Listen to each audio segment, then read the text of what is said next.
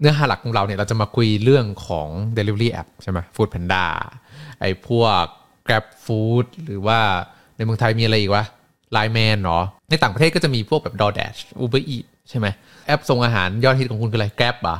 Robinhood Grab LINE MAN ประมาณนี้ในเมืองไทยใช่ป่ะซึ่งผมเองอ่ะก็ไม่ค่อยได้สัมผัสเท่าไหร่เพราะว่าไม่ค่อยได้กลับไทยนะแต่ว่าถ้าอยู่อเมริกาเนี่ยมันก็จะมี DoorDash กับ Uber Eats นะที่เป็นเจ้าใหญ่ Postmates อีกเจ้านึงนะครับวันนี้เราจะมาพูดถึงแอปพลิเคชันพวกนี้กันว่าเขามีรายได้มี business model ยังไงทำไมเขาถึงทำได้แล้วก็ทำไมตอนนี้มันถึงแพงขึ้นและทำไมต่อไปเนี่ยมันกำลังจะพัง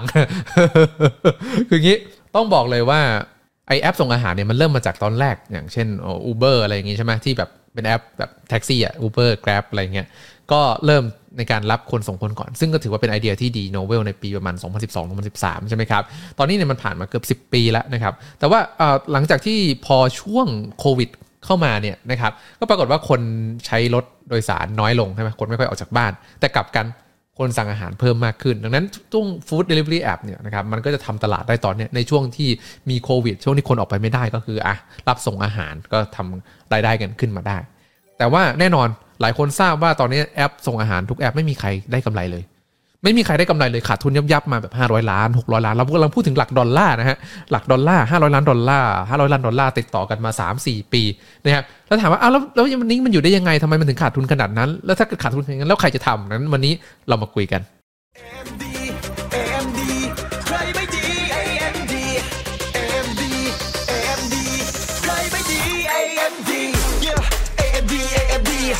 แล้วแรงเงินแล้วแรงเงิน AFD แล้วแรงเงินแล้วแรงเงิน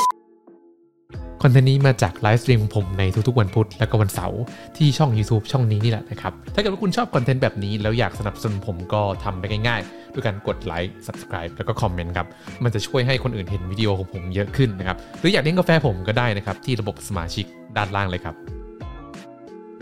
เราจะเริ่มจากที่อเมริกาเป็นยังไงละกันนะครับที่อเมริกาเนี่ย Uber Eats DoorDash นะครับผมต้องบอกเลยว่ามันแพงค่าส่งก็แพงนะสมมุติผมสั่งกับข้าว$12นะซึ่งถือว่าแพงระดับหนึ่งละนะครับผมจ่ายค่าส่งเพิ่มอีก$4เฮ้ย$12จ่ายเพิ่ม$4นี่คือ 30% แล้วนะค่าส่งโอเคจ่ายค่าส่งเพิ่มอีก$4พอมาส่งถึงบ้านปุ๊บผมต้องทิปอีกเพราะว่าอเมริกาต้องทิปถ้าเกิดว่าต้องทิปอีกต้องทิปเท่าไหร่อ่ะ 20% เหรออีก$2ก็คือ$6สรุปก็คือผมจะซื้อข้าวราคา$12ผมต้องจ่ายเงินเพิ่มอีก$6อยู่ดีๆเพิ่มขึ้นมา 50% เลยเพิ่มขึ้นมาราคาครึ่งหนึ่งของค่าอาหารเลยซึ่งตอนนี้มันเป็นอย่างนี้อยู่นะครับเป็นอย่างนี้มาค่อนข้างนานละนะก็สำหรับคนที่แบบถ้าเกิดว่ารีบจริงๆก็คงอาจจะไป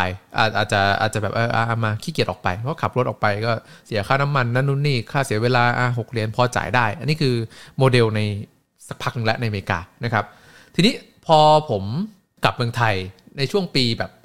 2017-2018หรือเปล่าวะช่วงประมาณ 2-3 ปีก่อนที่แบบ GrabFood เพิ่งมาแล้วผมก็งงว่าแบบ GrabFood ส่งฟรีเลยอ่ะส่งฟรีแบบฟรีอ่ะหรือคือค่าส่งไม่มีค่าอาหารเท่าเดิมแล้วหรือแบบค่าส่ง$5ผมก็แบบเฮ้ยแล้วมันอยู่ได้ยังไงเพราะผมทราบว่าใน DoorDash หรือ Uber Eats ในอเมริกาเนี่ยขณะที่ผมจ่ายเพิ่มไป 50% เขายังขาดทุนเลยดังนั้น GrabFood ที่เมืองไทย Foodpanda ที่เมืองไทยที่มันส่งฟรีกันในตอนนั้นเนี่ยคือมันจะต้องขาดทุนมากแน่ๆผม Amazing มากนะครับแต่ก็เข้าใจว่าตอนนั้นนะเป็นช่วงลองตลาดถูกป่ะก็คือพยายามที่จะทำให้ Market Penetration มันสูงคือแบบทุกคนอยากจะส่งเพราะว่าถ้าเกิดว่ามันส่งฟรีอย่างนี้ใครจะไม่ส่งฟรีก็เป็นผลดีกับต่อผู้บริโภคใช่ป่ะก็ส่งฟรีก็ส่งก็เริ่มโตขึ้นมา Food Delivery App ในเมืองไทยโตขึ้นมามากๆนะครับจนกระทั่งมาถึงปัจจุบันที่ราคามันเริ่มทุกคนเริ่มเข้าใจแล้วใช่ไหมว่าราคามันเริ่มขึ้นตอนแรกเขาอัดเงินลงไปเพื่อที่จะโปรโมทโอเคได้เขาอัดเงินลงไปนานเท่าไหร่ก็ปีนึง2ปีเลยนะที่ส่งฟรีใช่ไหมมันจะส่งฟรีได้ยังไงถ้าเกิดว่าคุณมาดูคอสนะค่าอาหารใช่ไหม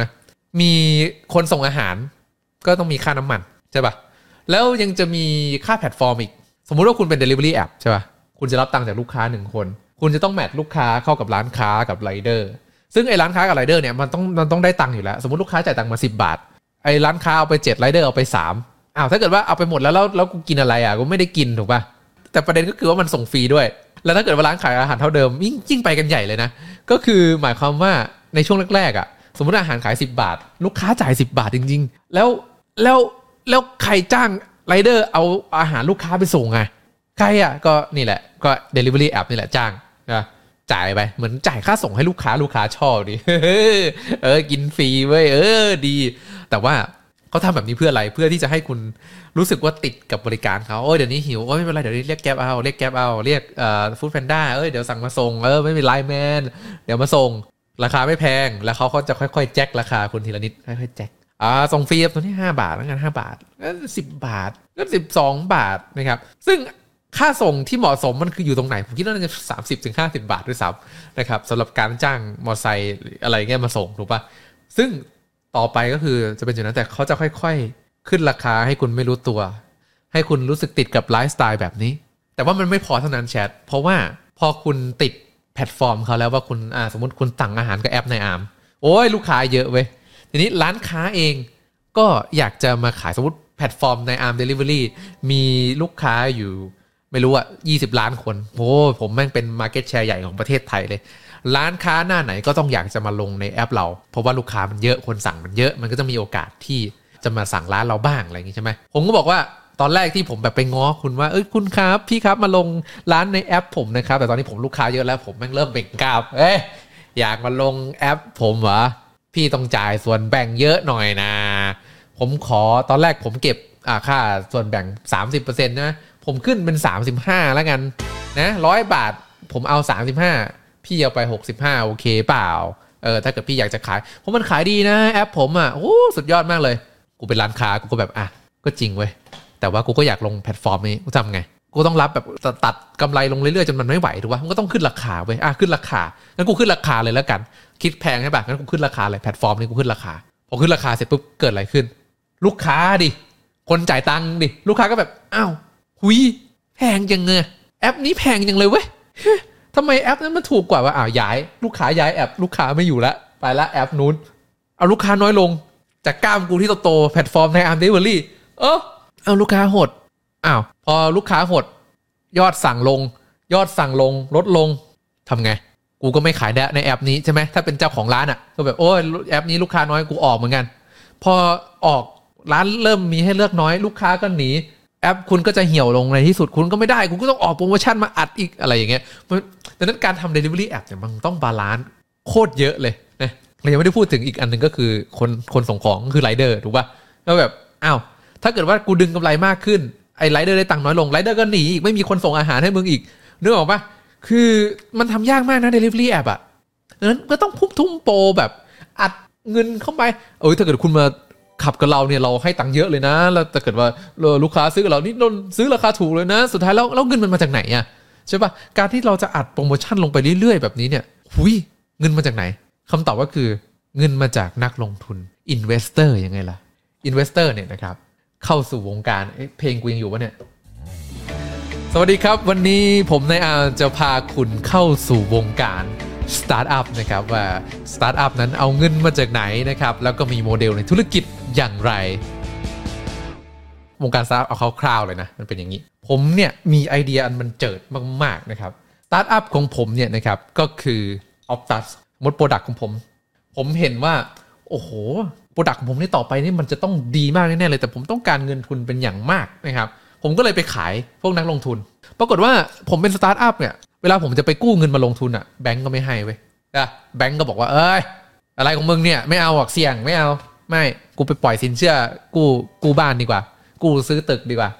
ไม่ลงทุนกับบริษัทมึงหรอกใช่ป่ะผมก็แบบแบงก์ไม่โอเคว่ะแล้วผมจะไปหาเงินมาจากไหนก็มาจาก VC หรือว่า Venture Capital ก็คือเป็นพวกนักลงทุนในสตาร์ทอัพนะเขาก็จะมีเงินถังมาเลยก็เหมือนกับปล่อยกู้เหมือนกันสมมุติว่าเขาสนใจใน Product of Task ผมมากเขาเชื่อว่าต่อไปเนี่ยมันจะต้องทำกำไรได้เขาก็ลงทุนไปเลยเพราะตอนนี้บริษัทผมเล็กใช่ป่ะใช้ตังค์น้อยใช้ตังค์นิดเดียวก็ลงทุนไปเลย seeding รอบแรก seeding ก็คือไปหาตังค์มาแบบว่าจ้างคนมึงไปจ้างดีไซเนอร์ไปจ้าง marketing นะเริ่มทำดูซิว่า product นี้พอจะขายได้ไหมถ้าเกิดว่าขายได้แล้วมึงกลับมาเอาตังค์อีกรอบนึงรอบแรก seeding ไปก่อนseeding ผมก็ผมก็เอาตังค์นี้ไปลงทุนใช่ไหมถ้าเกิดในเคสของ delivery app เนี่ยก็เป็นเรื่องของทำระบบนั่นนู่นนี่ตอนนี้ผมยังขาดทุนอยู่แหละแต่ว่ามันโชว์ให้เห็นว่าเฮ้ยแอปแม่ง เหมือนจะมีลูกค้าอะไรเหมือนธุรกิจมันจะไปได้เว้ยผมก็ไปทำแบบโปรดักต์แบบจิ๊ดๆมาผมตอนนี้ผมมีลูกค้าอยู่ประมาณ 500,000 คนครับคุณพี่ VC ครับผมคิดว่าผมอยากจะขยายหาลูกค้าให้ได้สัก10ล้านคนแต่ว่าแม่พี่ครับมันจะต้องใช้ตังค์สักประมาณแบบ 2,000 ล้านถ้าพี่ให้ผมมา 2,000 ล้านเนี่ยผมคิดว่าผมน่าจะไปได้แล้วผมจะไปจ้างคนอัดงบมาร์เก็ตติ้งรัวๆนะครับพี่ VC เห็นก็แบบว่าถ้าเกิดกูจะลงทุน 2,000 ล้านสมมติว่ากูได้หุ้น 70% สมมติได้หุ้น 40% แล้วกันลงทุน 2,000 ล้านแต่ถ้าเกิดว่าบริษัทนี้มันโตเสร็จแล้วมันเข้าสู่ตลาดหลักทรัพย์แล้วราคาหุ้นมันทะลุไปเนี่ยเราอาจจะทำรีเทิร์นได้ถึงหมื่นล้านเราอาจจะได้กำไร5เด้งนึกว่าในขณะเดียวกันก็ต้องรับความเสี่ยงด้วยว่าถ้าเกิดว่ามันเจ๊งเลยก็คือหายไปเลยไม่มีข้อผูกมัดนะคือสตาร์ทอัพเนี่ยเกิดขึ้นมาเพื่อเผาเงินจริงๆมันคือทำไมถึงเป็นสตาร์ทอัพเพราะว่าคือมันเอาเงินมาลงทุนกับไอเดียใหม่ๆแล้วก็มาลองเลยว่ามันเวิร์กไม่เวิร์กถ้ามันไม่เวิร์กก็คือพังก็คือหายไปเลยก็คือจบไม่มีใครต้องรับผิดชอบอะไรทั้งนั้นนึกออกไหมแต่ว่าการที่สตาร์ทอัพจะอยู่ได้ก็คือต้องไปหาเงินมาลงทุนเรื่อยๆเพื่อที่จะเลี้ยงตัวเองให้รอดจนกว่าจะทำกำไรแล้วก็เปิดขายเข้าสู่ตลาดหลักทรัพย์มันก็จะเป็นรอบอย่างนี้นี่ก็คือการลงทุนของสตาร์ทอัพเวลาเขาพูดถึง funding seeding อะไรอย่างนี้แหละนะผมก็ให้ตังค์ไปสมมติผมให้ตังค์ไป 2,000 ล้านเองก็ไปผมไปจ้างเลยขยายพนักงานนะผมมานี่แล้วชีวิตของคุณจะเปลี่ยนไปแล้วผมก็ไปยืนกอดอกลงบิลบอร์ดนะเป็นสตาร์ทอัพมีนักลงทุนเยอะเงินผมเยอะผมก็จ้างนะโปรแกรม PR เบิ่มๆถูกป่ะดังนั้นทุกอย่างที่เป็น operation ก็คือการเอาเงินนักลงทุนมาเผาในกรณีของ delivery app เนี่ยมันก็คือการเอาเงินลงทุนของนักลงทุนเนี่ยนะครับมาจัดโปรโมชั่นใช่ไหมอย่างที่ผมบอกตอนแรกในกรณีแรกที่สมมติอาหารเท่าเดิมเลยค่าอาหาร100บาทลูกค้าจ่าย100บาทแต่ว่าอยู่ดีๆมีไรเดอร์เอาอาหารไปส่งด้วยแล้วค่าส่งตรงนั้นอาจจะ40บาทใครจ่ายนักลงทุนจ่ายเงินนักลงทุนจ่ายหมายความว่าคิดดีๆนะคิดดีๆทุกครั้งที่มีการออเดอร์บริษัทเสียตังค์ทุกคนก็เกาหัวว่าเดี๋ยวนะก็คือหมายความว่าทุกๆออเดอร์มึงเสียตังค์เหรอเฮ้ยแล้วธุรกิจมึงจะทำกำไรเมื่อไหร่เนี่ยมึงบ้าเหรอพี่สตาร์ทอัพเขาก็จะบอกว่าทุกคนตอนนี้มันเป็นในส่วนของสิ่งที่เรียกว่า customer acquisition การที่จะให้ลูกค้าเข้ามาก่อนโอเคป่ะแล้วเดี๋ยวเราค่อยไปหาวิธีการทำกำไรทีหลังเดี๋ยวเราค่อยๆแจ็คราคาขึ้นเรานิดนึงตอนนี้มันคือการ first to market การเข้าตลาดไปก่อนเข้าใจไหมเดี๋ยวพอลูกค้าเสร็จปุ๊บเราเปลี่ยนโมเดลเดี๋ยวเราก็จะได้กำไรใจเย็นนี่ก็คือสิ่งที่ผมบอกนักลงทุนรอบแรกทีนี้พอปีต่อมาเขาก็แบบว่าปีแรกผมมี10,000ออเดอร์สมมุติว่าผมขาดทุนออเดอร์ละบาทผมก็ขาดทุน10,000บาทผมก็โอเค10,000บาทได้กลับมารายงานผู้ลงทุนทั้งลงทุนทั้งหลายครับในปีแรกผมมี10,000ออเดอร์เราขาดทุนออเดอร์ละ1บาทเราสรุปเราขาดทุน 10,000 บาทครับแต่ว่าปีที่2เนี่ยหลังจากที่ท่านลงทุนกับผมมา 2,000 ล้านแล้วเนี่ยนะครับผมเอาไปทำมาร์เก็ตติ้งบูมๆแล้วก็ล้ำๆตอนนี้ลูกค้าจากเพิ่มจาก 10,000 ออเดอร์ตอนนี้เป็น 1 ล้านออเดอร์แล้วฮะปีนี้เราได้1ล้านออเดอร์เราโตขึ้นมา100เท่าฮะแต่เรายังขาดทุนที่ออเดอร์ละ1บาทดังนั้นปีนี้เราขาดทุน1ล้านบาท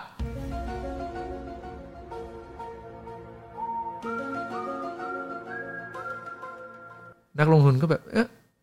ปีแรกขาดทุน 10,000 บาทปีที่2ขาดทุน1ล้านบาทแต่ว่า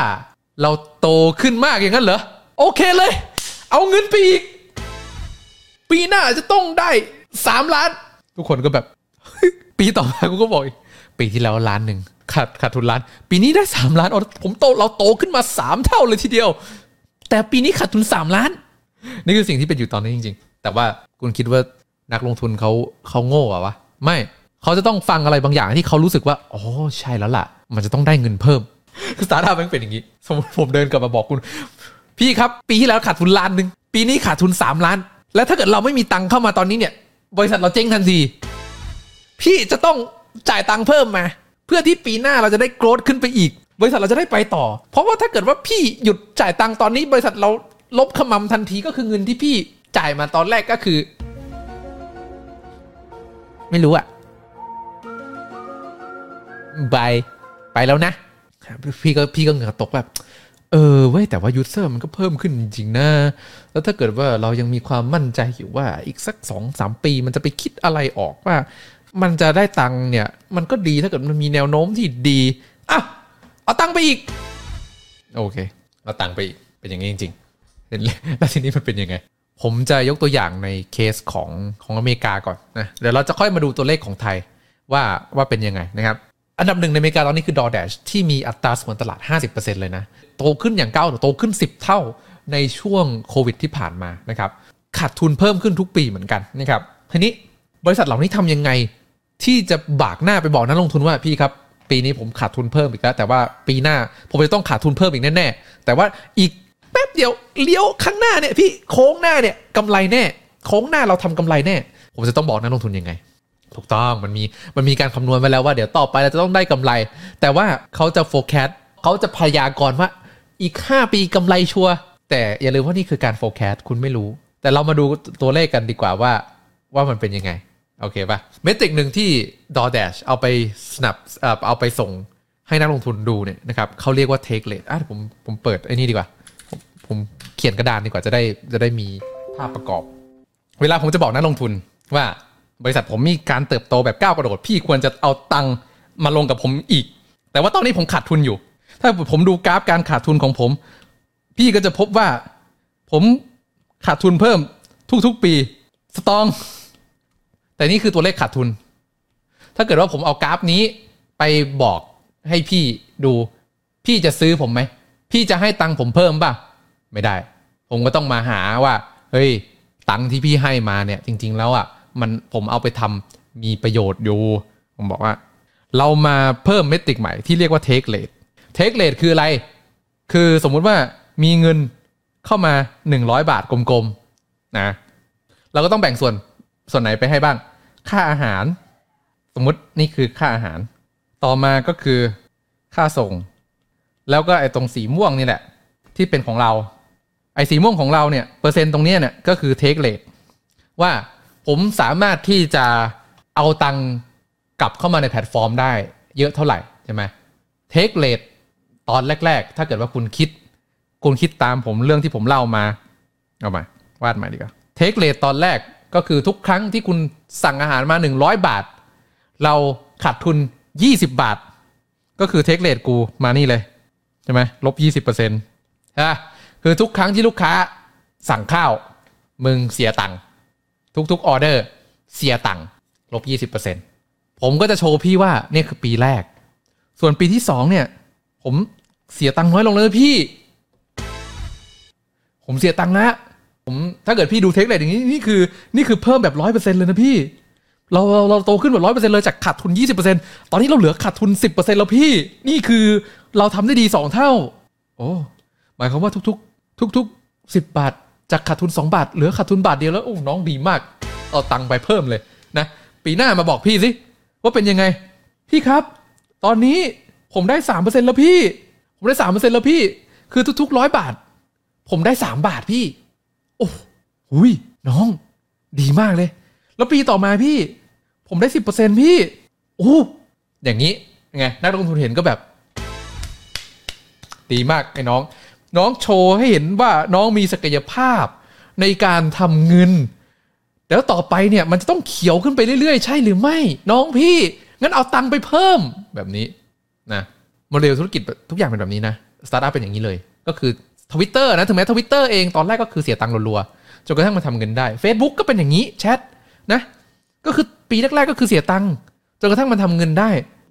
น้องมาแนวเดียวกับ Facebook เลยนี่หว่าน้องมาแนวเดียวกับ Twitter เลยนี่หว่างั้นพี่ให้ตังค์เพิ่มโอเคไหมประเด็นก็คือว่ามันมีแคปถูกป่ะมันไม่สามารถที่จะสูงกว่า 100% ได้มึงเข้าใจป่ะมันไม่มีสิทธิ์สูงกว่า 100% ได้ถ้าเกิดว่ามึงดูก็คือเค้กมันมีแค่นี้ถูกป่ะเค้กมันมีแค่เนี้ยถ้าเกิดว่าเองเพิ่มเทคเรทเองเพิ่มส่วนของเองอ่ะเองต้องไปเบียดส่วนอื่นถูกป่ะคือถ้าเองไม่ทำให้มันเค้กมันใหญ่ขึ้นเองก็ต้องไปเบียดส่วนอื่นเองทำยังไงอ่ะถ้าเกิดเองทำเค้กใหญ่ขึ้นก็หมายความว่าอะไรจากแต่เดิมลูกค้าเสีย100นึงลูกค้าจะเสีย120ถูกป่ะเองต้องไปหาแบบทำส่วนแบ่งให้มันเพิ่มหรือไม่เองก็ต้องไปเอาจากร้านค้าหรือไม่เองก็ต้องไปตัดเงินค่าส่งออกนึกออกไหมดังนั้นมันก็ชัดเจนว่าโอ้น้องพี่อันเนี้ยน้องจะโตได้อีกไม่เยอะแล้วล่ะแต่ถ้าเกิดว่าน้องขึ้นราคาโอ้มันบาลานซ์อีกถ้าเกิดน้องขึ้นราคาเมื่อไหร่ลูกค้าก็ไม่ซื้อลูกค้าหนีอย่างที่เราบอกไปน้องลดค่าส่งไรเดอร์ก็ไม่ขับให้น้องไปขูดเอาตังค์เพิ่มกับร้านค้าโอ้โห ร้านค้าก็ออกสรุปก็คือน้องอ่ะมีคนอยู่3กลุ่มที่น้องจะต้องทำให้พอใจก็คือ1ลูกค้า2ร้านข้าว3ไรเดอร์น้องจะต้องทำให้ทุกคนพอใจทุกคนพอใจยังไงอ๋อตอนวิธีการที่ทำให้ทุกคนพอใจง่ายๆคือน้องอัดตังค์เข้าไปทุกคนพอใจหมดใช่ไม่ว่าน้องจะลดค่า GP ร้านค้าน้องจะเพิ่มค่าส่งหรือน้องจะลดเงินราคาให้ลูกค้าก็ได้เหมือนกันถ้าเกิดน้องอัดตังค์เข้าไปโอเคทุกคนแฮปปี้คำถามก็คือว่าเราต้องอัดตังค์ไปถึงเมื่อไหร่ถ้าเกิดว่าเราลบเงินอัดฉีดออกจากระบบเมื่อไหร่ตอนนี้คือของต้องแพงขึ้นทั้งแผ่นดินทันทีใช่ไหมเพราะว่าสมมุติว่า100อย่างเงี้ยตอนนั้นคุณจ่าย100คุณอาจจะต้องจ่ายแบบ150เพิ่มขึ้นมาครึ่งนึงเลยแน่นอนแล้วทุกอย่างก็จะพังลงคำถามก็คือต้องบอกนักลงทุนว่าพี่ครับตอนนี้ระบบมันรันไปได้แล้วเดี๋ยวพี่ค่อยๆดึงตังค์ออก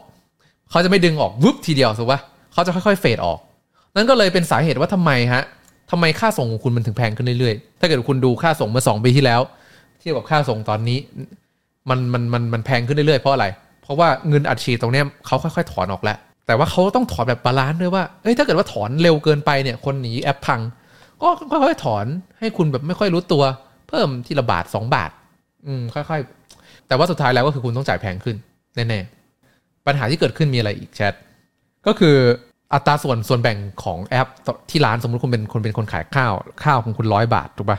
แต่ว่าแอปบอกว่าถ้าเกิดว่าสั่งผ่านแอปผมขอ 30% นะขอบวก 30% เวลาที่คุณขายของคุณจะทำยังไงปกติเคยได้100บาทสมมุติต้นทุนผม65บาทต้นทุนนะผมได้กำไร35บาทแต่ว่าอยู่ดีๆมีแอปมาบอกว่าเอ้ยสั่งผ่านแอปผมขอ 30% แอปนี่เอาไป30บาทก็คือจากตอนแรกกำไร30คุณเหลือกำไร5บาทคุณทำไม่ได้กำไร5บาทโอ้ยเหี้ยทำตั้งนานนี่ยังไม่คิดค่าแรงเลยแค่วัตถุดิบก็ไปแล้วใช่ป่ะคุณก็บอกว่าโอ้ไม่ได้เว้ยผมต้องขึ้นราคาผมขึ้นเป็น130โอเคป่ะผมอยากได้ตังค์เท่าเดิมนั้นถ้าเกิดคุณคิด30ผมก็บวกไป30โอเคป่ะได้ๆบวกไป30นั้นเมนูนี้ในแอปก็จะขาย130คำถามคือแล้วหน้าร้านน่ะขายเท่าไหร่หน้าร้านแบบไม่ผ่านแอปอ่ะพี่ขายเท่าไหร่ถ้าผมปกติผมขาย100นึงแล้วกันใช่มั้ยหน้าร้านแต่ว่าก็เกิดปัญหาอีกว่าพี่ครับทำไมราคาไม่เท่ากันเนี่ยผมก็แบบผมก็หรือว่าลูกค้าคิดว่า130แล้วเราก็หน้าร้านก็130เลยแล้วกันใช่ป่ะเท่ากันทั้งในแอปทั้งหน้าร้านตอนแรกที่ผมได้กำไร35ตอนนี้ผมได้กำไร65แล้ว แต่ว่าผมซ่อนไว้บอกว่าเนี่ยก็ราคาเท่าเนี่ยหน้าร้านเลยเป็นแบบนี้แหละนั้นของตอนแรกที่ราคา100กลายเป็น130แบบนี้มันส่งผลอะไรกับสังคมไทยมันส่งผลอะไรก็กลายเป็นว่าราคาของแพงขึ้นโดยที่คุณไม่ทราบไม่รู้ตัวก็กลายเป็นว่านี่คืออินเฟลชั่นหรือว่าเงินเฟ้อเว้ยแชทก็คืออยู่ดีๆราคาก็ขึ้นมาทั้งระบบทั้งกระดานเพราะว่าร้านค้าทำแบบนี้ขอบคุณมากที่แชทบอกว่าของจริง GP มันอยู่ประมาณ 30-35% นะครับแต่ว่าแอปพลิเคชันพยายามที่จะแจ็คขึ้นไปอีกนะพยายามที่จะแจ็ค GP นี้ขึ้นไปอีกดังนั้นยิ่ง GP เยอะยิ่งทำให้เงินเฟ้อเยอะกลายเป็นว่าไลฟ์สไตล์ของเราที่เราชอบการส่งอาหารแบบสบายๆใจในใจตอนนั้นก็คือส่งผลเสียให้กับเราในระยะยาวเพราะว่าของทุกอย่างแพงขึ้นหมดนี่คืออินเฟลชันนะครับมันไม่ดีหรอกมันไม่ดีแต่ทำไงให้มันสบายนี่ใช่ไหมเอาสบายไว้ก่อนก็ต้องรับผลกระทบรวมกันไอ้ค่า GP ตรงนี้เนี่ยนะครับของแอปต่างๆส่วนแบ่งของร้านอ่ะเขาบอกว่าเฮ้ยปรับได้ตลอดเวลาจะบวกจะลบRobinhood แอป Robinhood อาจจะใช้ค่า GP ต่ำแอปนั้นแอปนี้อาจจะ GP สูงอะไรอย่างเงี้ยแต่มันไม่ได้หมายความว่าจะเป็นอย่างนั้นเสมอไปเขาสามารถปรับได้นะทีนี้การที่แอปนึงจะขึ้นค่า GP เนี่ยนะครับก็ต้องมีอะไรไปบอกร้านค้าถูกป่ะว่าแบบพี่ตอนแรกผมคิดพี่30แต่ว่าผมขอขึ้นเป็น45เลยเพราะว่าแอปผมลูกค้าเยอะมากก็แอปก็เลยพยายามที่จะให้ลูกค้าอยู่ในแพลตฟอร์มตัวเองเยอะขึ้นเพื่อที่จะเอาลูกค้าไปเป็นอัตราต่อรองกับร้านค้าขึ้นค่า GP ทำยังไงก็คืออัดเงินไปฝั่งลูกค้าทำให้ราคาถูกทำให้ลูกค้ามาใช้งานเยอะออกโปรโมชั่นก็ตามนี้นะครับเรากลับมาที่ Take Rate ก่อนนะครับในเคสของDoorDashเนี่ยนะครับตอนนี้อยู่ที่ประมาณ 10% มา2ปีละ 11% ประมาณนี้นะครับก็คือออเดอร์100นึงเขาได้กำไร10บาทในอเมริกานะเขาได้กำไร10บาทแต่ไอ้กำไร10บาทตรงเนี้ยมันก็ไม่ได้เรียกว่ากำไรซะทีเดียวเพราะว่าไอ้10 บาทเนี่ยคือยังไม่ได้หักค่าพนักงานแอดมินค่าเทคโนโลยีค่าอะไรเลยถูกป่ะมันเป็นแค่แบบเงินต้องแบบว่ารายได้ดีกว่าไอ้10 บาทเนี่ยคือรายได้100นึงเนี่ย10 บาทเนี่ยคือรายได้แต่ว่ายังไม่ได้ไปหักค่าจ้างพนักงานค่าจ้างโปรแกรมเมอร์ค่าซอฟต์แวร์ค่าอินฟราสตรัคเจอร์ทุกอย่างดังนั้นผลประกอบการก็คือติดลบ500ล้านทุกปีติดลบ600ล้านทุกปีนะครับ 3-4 ปีติดลบ200ล้านติดลบอะไรเงี้ยยิ่งคนสั่งเยอะยิ่งลูกค้าเยอะยิ่งขาดทุนเยอะนะเขาก็มาถามว่าเฮ้ยมึงนี่มันปีที่มีแพนเดมิกนะเว้ยนี่มันปีโควิดนะเว้ยก็คือหมายความว่าคนสั่งอาหารอยู่บ้านเยอะมากแต่มึงยังทำกำไรไม่ได้เลยถ้าเกิดว่าอีโควิดนี่หายไปแล้วคนสั่งอาหารก็อาจจะหายไปด้วยแล้วมึงยังทำกำไรไม่ได้เลยแล้วแบบนี้หมายความว่าปีหน้าหมายความว่ายอดขายมึงอาจจะลดก็ได้ถ้าในปีแพนเดมิกมึงทำกำไรไม่ได้แล้วปีธรรมดามึงจะทำกำไรได้ยังไงวะ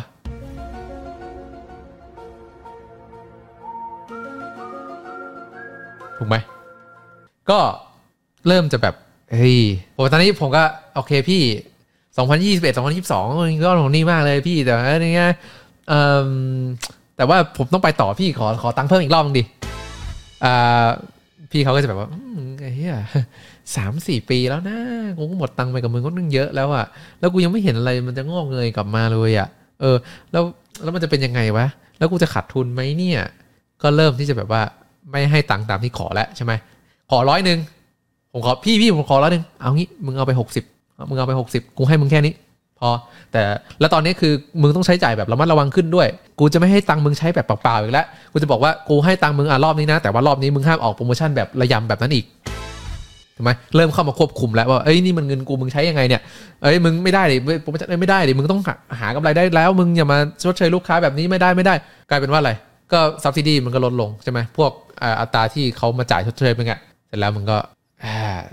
สุดท้ายก็คือมันก็เริ่มจ่ายแพงขึ้นลูกค้าก็คือจ่ายแพงขึ้นประมาณนี้นะครับดังนั้นในอีก3 ปีต่อจากนี้ผมคิดว่ามันจะเป็นจุดพิสูจน์ของ Delivery App นะครับว่ามันเวิร์กจริงไหมมันจะไม่มีทางถูกแบบตอนแรกแน่นอนนะครับแล้วก็ต้องมาวัดใจกันว่าสุดท้ายแล้วคนยอมจ่ายที่ราคาเท่าไหร่นะครับมันเป็นอีโคโนมี่นะผมคิดว่าในเมื่อเงิน subsidy ตรงนี้ลดลงไปแล้วอะในเงินในการชดเชยตรงนี้ลดลงไปแล้วจากการลงทุนมันก็จะเป็นของจริงแล้วว่าคนยอมจ่ายให้กับการสั่งอาหารขนาดไหนแล้วแอปจะได้กำไรขนาดไหนนะครับตอนนี้บนโลกใบนี้ยังไม่มีแอปไหนกำไรยังไม่มีแอปไหนกำไรเลยแล้วก็ยังไม่ใกล้เคียงด้วยนะครับสุดท้ายแล้วก็กำไรตอน Uber ขายลูกค้าในไทยให้ Grab อ๋อใช่แต่ว่ากำไรตอนนั้นเพราะ Uber ออกเร็วก็เลยกำไรแต่ว่า Grab ตอนนี้ก็รับเคาะใช่ไหมว่าจะต้องแบ่งตรงนี้แล้วเจ้าของGrab นักลงทุนก็คือแบบ SoftBank ใช่ไหมถ้าเกิดคุณ SoftBank เนี่ยอยากจะเป็นตัวละคร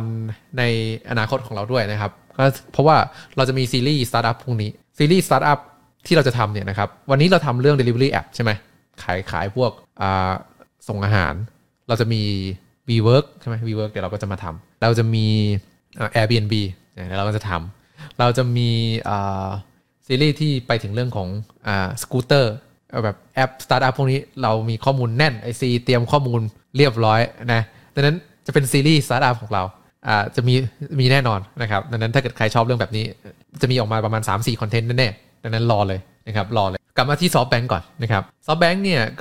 ก็ลงทุนไปเยอะแต่ว่าในช่วงที่ลงทุนในปี 2019 อ่ะมันเป็นช่วงปีโควิดถูกป่ะที่ดอกเบี้ยเงินกู้มันถูกมากเขาก็เลยไม่อยากปล่อยกู้เว้ยคือแบบดอกเบี้ย 1% อย่างเงี้ยสมมติว่ากูให้มึงกู้ดอกเบี้ย % นึงจบมาปีนึงดอกเบี้ย % นึงโอ้โหไม่เวิร์กว่ะก็เลยเขาก็เลยไม่เอาเงินไปฝากเพื่อปล่อยเงินกู้เขาก็เลยเอามาลงทุนกับสตาร์ทอัพเยอะๆดีกว่าเพราะว่าสตาร์ทอัพเนี่ยกูลงได้10 อันเลยสมมติลง10เจ๊งไป9ไม่เป็นไรขอแค่1ที่ขึ้นมาเป็นยูนิคอร์นพลังแบบว่าก็คือมันก็จะกำไรแบบเบิ่มๆเงินก็เลยไหลเข้ามาสู่สตาร์ทอัพเยอะมากในช่วงแพนเดมิกนะครับแล้วก็จะเห็นโปรโมชั่นอะไรเยอะแยะมากมายแต่ตอนนี้เงินไม่ถูกเหมือนเดิมแล้วดอกเบี้ยสหรัฐขึ้นดอกเบี้ยเงินกู้ขึ้นดอกเบี้ยขึ้นอัตราดอกเบี้ยเลยนะครับเขาก็จะแบบว่าเอ๊ะหรือว่าเราเอาตังค์ไปลงทุนกับบอนด์กับพันธบัตรอะไรอย่างนั้นดีกว่าที่มันเซฟกว่านึกออกไหมเพราะว่าผลตอบแทนก็พอใช้ได้อะไรอย่างเงี้ยนั้นเงิน ในฝั่งสตาร์ทอัพเนี่ยก็จะค่อยๆลดลงละประมาณนี้นะครับพูดถึง SoftBank เอาตังค์มาลงก็คือตอนนั้นเงินมันถูกตอนนี้เงินมันแพงแล้วนั้นก็เลยจะต้องพยายามที่จะถอนเงินออกแล้วก็เลยไอ้ไลฟ์สไตล์ที่เราแบบว่าอะไรก็สั่งแก๊ปมาเนี่ยนะครับมันจะแพงขึ้นต่อไปมันจะแพงขึ้นทีนี้ไอซีไปเจอหัวข้อนึงมาที่น่าสนใจมากอันนี้ผมจะต่ออีกทีนึงนะครับเรามาดูเคสของ Robinhood กัน Robinhood นะครับของ SCB ใช่มั้ยเขาแตกต่างจากคนอื่นเพราะว่าเขามีแบ็คเป็นธนาคารไว้ชัดเขามีแบ็กอัพเป็นธนาคารใช่ไหมเขาก็เลยคิดค่า GP ที่ต่ำได้เลยแล้วก็ยังขาดทุนเหมือนกันก็อย่างที่ผมบอกก็คือไม่มีแอปไหนได้กำไรนะครับทีนี้ถ้าเกิดเราพูดถึง GrabFood Foodpanda LINE MAN แล้วก็ Robinhood นะครับทุกคนขาดทุนหมดเดี๋ยวผมเอาข้อมูลให้ดูดีกว่าว่าขาดทุนกันแบบไหนนะครับธุรกิจที่ยังไม่มีใครกำไรนะครับมาดูอินโฟกราฟิกตรงนี้ง่ายๆเลยก็คือGrab ก็ขาดทุนแต่Grab ค่อยๆขาดทุนน้อยลงหรือเปล่าอย่างที่ผมบอกนะปีแรกที่เขาแบบส่งฟรีนี่คือนั่นแหละพอตัดเรื่องส่งฟรีผมคิดว่ากำไรก็น่าจะเยอะขึ้นนะครับแล้วก็ LINE MAN เห็นไหมคือเขาขาดทุนกันหลักเท่านี้เลยนะ 4,000 ล้านบาท 2,000 ล้านบาท 1,000 ล้านบาทใช่ไหมครับก็คือขาดทุนอ่ะก็คือทุกครั้งที่คุณเรียกแอปพวกนี้ก็คือเขาเสียเงินนักลงทุนเสียเงินแต่ว่า Robinhood เนี่ยเป็นเคสที่พิเศษหน่อยส่วนหนึ่งที่เรายังไม่ได้พูดถึงในวันนี้เลยเกี่ยวกับแอปเหล่านี้ก็คือข้อมูลที่ได้จากลูกค้าใช่ไหมคุณชอบกินอะไรอายุ 25-32 ปีชอบกินอาหารสไตล์ไหนคนจังหวัดนครราชสีมาชอบสั่งอาหารในเวลากี่โมงชอบกินร้านไหนอาหารสไตล์อะไรนะครับหรือคนที่สั่งมาอายุเท่าไหร่เด็กวัยรุ่นสมัยนี้ชอบกินอะไรคนแก่อยู่บ้านนึกออกไหมข้อมูลเหล่านี้เนี่ยถือว่าเป็นสินทรัพย์เป็นแอสเซทของแอปเหล่านี้เหมือนกันนะครับเขาก็เก็บข้อมูลไว้ถูกไหมแต่ว่าที่ค่อนข้างพิเศษสำหรับ Robinhood ก็คือว่าเขามีข้อมูลธนาคารพอมีข้อมูลธนาคารเสร็จปั๊บเนี่ยคุณจะขายบน Robinhood คุณลองลิงก์บัญชี SCB เขามีข้อมูลบัญชีเงินฝากคุณก็เลยจะได้มีข้อมูลเยอะกว่าพิเศษว่าแบบคนรายได้เท่านี้นิยมกินร้านนี้คนรายได้เท่านั้นนิยมสั่งแบบนั้นคนที่ใช้บริการเรื่องของแอป Food Delivery เนี่ยมีอายุเท่าไหร่ใช่ไหมครับข้อมูลตรงนี้เนี่ยถูกเอามาใช้งานทั้งหมดก็คือ Robinhood อยู่ใน position ที่ดีกว่าเพราะว่ารู้ financial ของลูกค้าด้วยคนอื่นไม่รู้นะคนอื่นไม่รู้ทีนี้ข้อมูลตรงนี้มันเอาไปทำอะไรได้บ้างคุณถามถึงแม้ว่าเขาจะขาดทุนหลักพันล้านในธุรกิจส่งอาหารแต่ว่าข้อมูลที่เขาได้มาเนี่ยมีมูลค่าเป็นอย่างมากทำไมเหรอสมมุติว่าผมจะเปิดร้านอาหารผมไปกู้ SCB ผมพี่ครับตอนนี้ผมอยากจะเปิดเบอร์เกอร์ร้านเบอร์เกอร์แบบว่าช่ำๆเลยแบบเบอร์เกอร์ของอเมริกาเลยฮะแล้วผมขอกู้เงินพี่ไปทำสัก10 15ล้านขอกู้หน่อย SCB จะมีข้อมูลเยอะกว่าคนอื่นว่าแบบอ๋อมึงจะเปิดร้านเบอร์เกอร์ใช่ไหมเปิดเบอร์เกอร์ที่จังหวัดไหนนะอ๋อโอเคดิไปดู data ซิว่าไอเปิดร้านเบอร์เกอร์ที่โคราชอ๋อมึงดูดิคนโคราชชอบกินเบอร์เกอร์เหรอก็ดูคนโคราชไม่ค่อยชอบกินเบอร์เกอร์เท่าไหร่นะแล้วเป้าหมายธุรกิจของคุณจะขายให้ไวเท่าไหร่ผมก็บอกผมเนี่ยกะว่าคนอายุ 12-18 ต้องชอบเบอร์เกอร์มากแน่ๆแต่ผมไป SCB บอกไม่นะจาก data ของเราเนี่ยพบว่าคนอายุ35ชอบกินเบอร์เกอร์มากกว่าอะไรเงี้ยแสดงว่าธุรกิจที่คุณเอามาเสนอนี่มันบูลชิตนี่หว่ากูไม่ให้กู้พอมีข้อมูลแบบนี้แล้วเนี่ยการตัดสินใจให้ใครกู้กับไม่ให้ใครกู้เนี่ยมันก็ตัดสินใจได้ดีขึ้นก็ทำให้อาจจะมีโอกาสขาดทุนลดลงแล้วใครจะไปรู้ว่าไอ้ข้อมูลตรงนี้มันอาจจะมีมูลค่ามากกว่าพันล้านที่เขาสูญเสียไปในแต่ละปีก็ได้ถูกไหมอันนี้ก็เลยเป็นโพสิชันที่ยูนิคของ Robinhood ที่แอปอื่นๆไม่มีแอปอื่นๆไม่รู้ว่ามึงมีตังค์เท่าไหร่ไม่รู้เลยแต่ Robinhood รู้ใช่ไหมอันนี้น่าสนใจมากๆจริงๆมีคลิปที่ Robinhood เขาเอา data ออกมาพรีเซนต์ด้วยนะอาจจะว่าไปรอบหลังแล้วกันเดี๋ยวเราจะมาดูกันเต็มคลิปเลยจะได้ทำแบบทีเดียวด้วยนะดังนั้นถ้าเกิดใครอยากดูเรื่อง data ของ SCB ของ Robinhood เนี่ยเดี๋ยวเรามารีแอคกันทีหลังเนาะบอกไว้แล้วกันนะแต่ว่าในซีรีส์วันนี้ Food Delivery Service ก็คือประมาณนี้ก่อน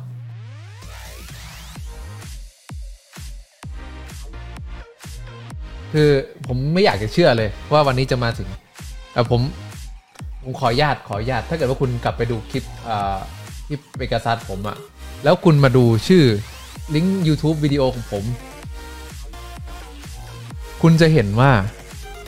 i7kuy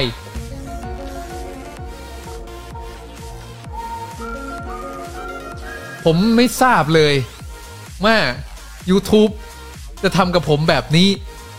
ผมไม่เชื่อเลยว่า อันนี้มันจะต้องเตรียมกับ AMD มาแน่แน่มีคนทักท้วงในคอมเมนต์ผมถึงทราบจริงฮะ